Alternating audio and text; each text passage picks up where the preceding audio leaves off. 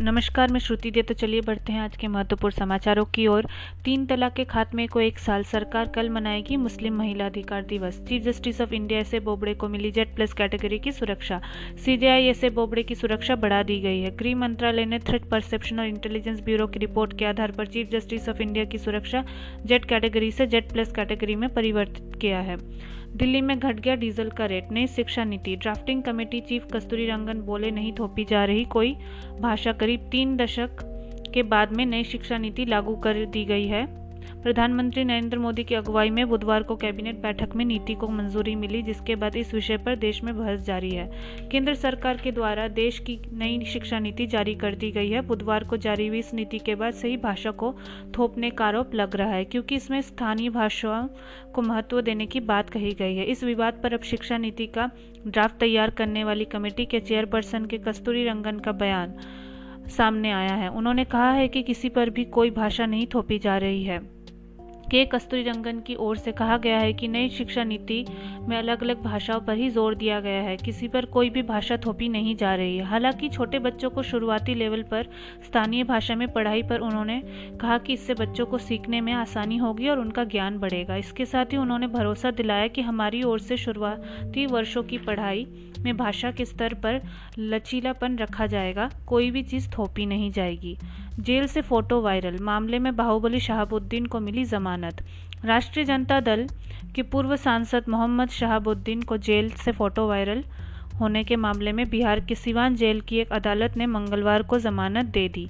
सिवान व्यवहार न्यायालय के मुख्य न्यायिक दंडाधिकारी अरविंद कुमार की अदालत ने इस मामले में सुनवाई की और दोनों पक्षों को सुनने के बाद आरोपी पूर्व सांसद को जमानत दे दी।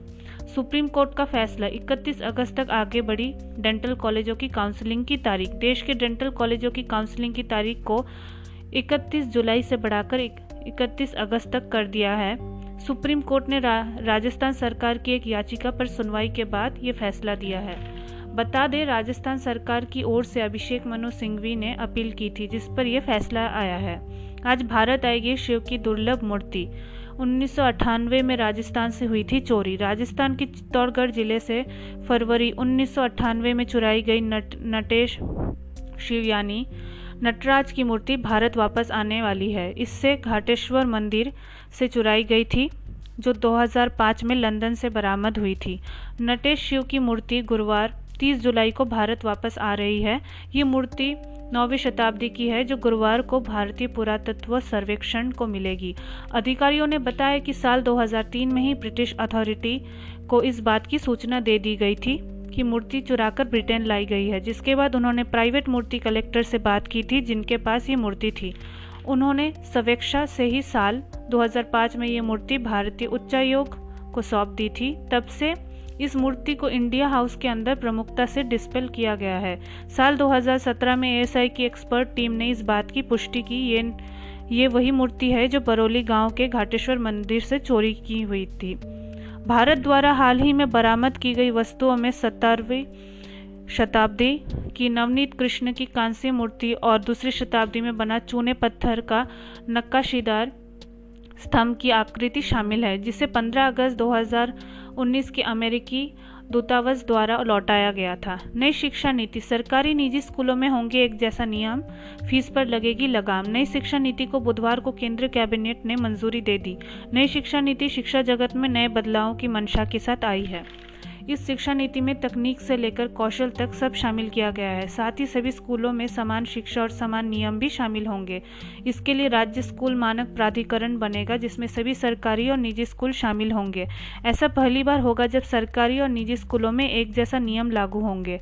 जब एक जैसे नियम लागू होंगे तो निजी स्कूलों की हर साल बढ़ती फ़ीस पर भी अंकुश भी लग सकेगा। बता दें कि भारत में चौंतीस साल बाद पहली बार नई शिक्षा नीति के कैबिनेट की मंजूरी मिल गई है, जिसमें सरकार ने हायर एजुकेशन और स्कूली शिक्षा को लेकर कई अहम बदलाव किए हैं। सरकार अब न्यू नेशनल करिकुलम फ्रेमवर्क तैयार करेगी। इसमें ईसीई स्कूल टीचर्स और एडल्ट एजुकेशन को जोड़ा जाएगा। बोर्ड एग्ज़ाम को भाग में बांटा जाएगा। अब दो बोर्ड परीक्षाओं के तनाव को कम करने के लिए बोर्ड तीन बार भी परीक्षा करा सकता है। इसके अलावा बच्चों के रिपोर्ट कार्ड में लाइफ स्किल्स का जोड़ा जाएगा। जैसे कि आपने अगर स्कूल में कुछ रोज़गार परक सीखा है तो इसे आपके रिपोर्ट कार्ड में जगह मिलेगी, जिससे बच्चों में लाइफ स्किल्स का भी विकास हो सकेगा। अभी तक रिपोर्ट कार्ड में ऐसा कोई प्रावधान नहीं था। सरकार का लक्ष्य है कि वर्ष 2030 तक हर बच्चे के लिए शिक्षा सुनिश्चित की जाए। इसके लिए एनरोलमेंट को 100 फ़ीसदी तक लाने का लक्ष्य है। इसके अलावा स्कूली शिक्षा के निकलने के बाद हर बच्चे के पास लाइफ स्किल भी होगी, जिससे वो जिस क्षेत्र में काम शुरू करना चाहे तो वो आसानी से कर सकता है। प्राथमिक स्तर पर शिक्षा में बहुभाषिकता और प्राथमिकता के साथ शामिल करना और ऐसे भाषा के शिक्षकों का उपलब्धता और महत्व दिया गया है, जो बच्चों के घर की भाषा समझते हों। ये समस्या राष्ट्रीय स्तर पर विभिन्न राज्यों में दिखाई देती है। इसलिए पहली से पाँचवीं तक, जहाँ तक संभव हो, मातृभाषा का इस्तेमाल शिक्षण के माध्यम के रूप में किया जाए। जहाँ घर और स्कूल की भाषा अलग अलग है, वहाँ दो भाषाओं के इस्तेमाल का सुझाव दिया गया है। तो इसी के साथ आज का समाचार यहीं ख़त्म करते हैं। धन्यवाद।